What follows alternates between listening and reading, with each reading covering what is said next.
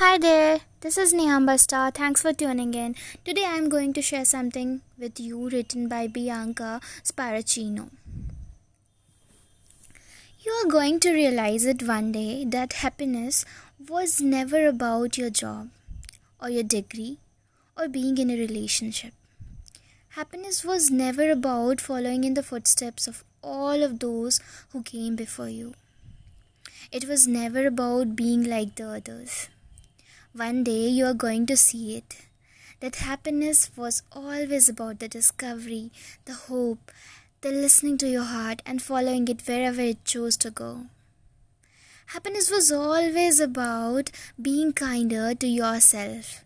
It was always about embracing the person you were becoming. One day, you will understand that happiness was always about learning how to live with yourself that happiness was never in the hands of the other people. It was, it was always about you. It was always about you. Thank you so much for listening. I hope you liked it.